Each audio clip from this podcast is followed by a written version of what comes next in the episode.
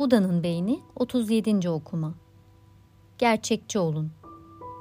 Değerlendirme için prefrontal becerilerinizi kullanın. Korkulan olayın gerçekleşme ihtimali nedir? Ne kadar kötü olabilir? Yaratacağı hasar ne kadar sürer? Bununla baş etmek için ne yapabilirim? Bana kim yardım edebilir? Çoğu korku abartılmıştır. Yaşam sürerken beyniniz deneyimlerinize, özellikle de negatif olanlara dayanan beklentiler geliştirir. Ona çok uzaktan benzeyen bir durum belirdiğinde beyniniz otomatik olarak bu beklentileri onlara uyarlar. Acı veya kayıp ya da sadece bunların oluşma riski beklentisi içinde ise korku sinyalleri iletir. Ancak olumsuzluk önyargısından ötürü acı veya kayıp beklentilerinin çoğu ya abartılmış ya da tamamen dayanaksızdır. Örneğin ben çekingen bir çocuktum ve sınıfımdaki diğer çocuklardan çok daha küçüktüm. Bu yüzden de pek çok durumda kendimi dışlanmış ve yalnız hissettim.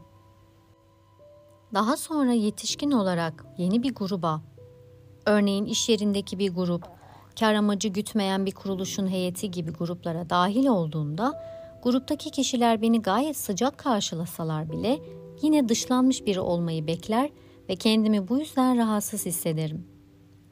Çocukluktan gelen beklentiler ki bunlar genellikle en kuvvetli olanlardır, bilhassa şüphelidir.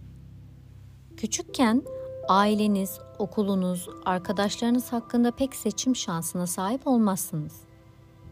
Ebeveynleriniz ve daha pek çok kişi sizden daha fazla güce sahiptir. Pek fazla kaynağa sahip değilsinizdir. Ancak yetişkin olduğunuzda gerçekler değişir. Hayatta ne yapacağınıza dair çok daha fazla seçim şansınız olur. Diğer insanlarla aranızdaki güç farkı yok denecek kadar azdır ya da hiç yoktur. İçsel ve dışsal olarak pek çok kaynağı, örneğin zorluklarla baş etme becerisi, insanların size gösterdiği iyi niyet gibi kaynaklara sahip olursunuz. Bu yüzden korku duyduğunuzda kendinize şunu sorun. Gerçekte seçeneklerim neler? Kendimi korumak ve başımın çaresine bakmak için elimdeki gücü etkili bir şekilde nasıl kullanabilirim? Hangi stratejilerden faydalanabilirim? Dünyayı çarpık, karmaşık halde ya da algıda seçicilik yapmadan açık ve net bir şekilde görmeye çalışırsınız. Peki gerçekler neler?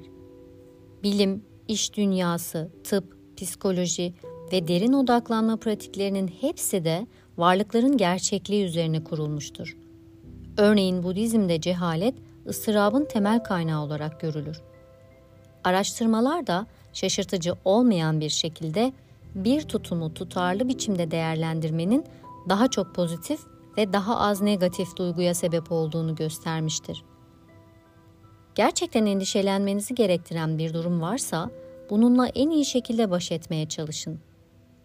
Örneğin faturayı ödeyin ya da doktora gidin. Konuyla ilgili bir şey yapıp ilerleme kaydetmek size kendinizi daha iyi hissettirmekle kalmaz, genellikle endişe veren durumu da düzeltir.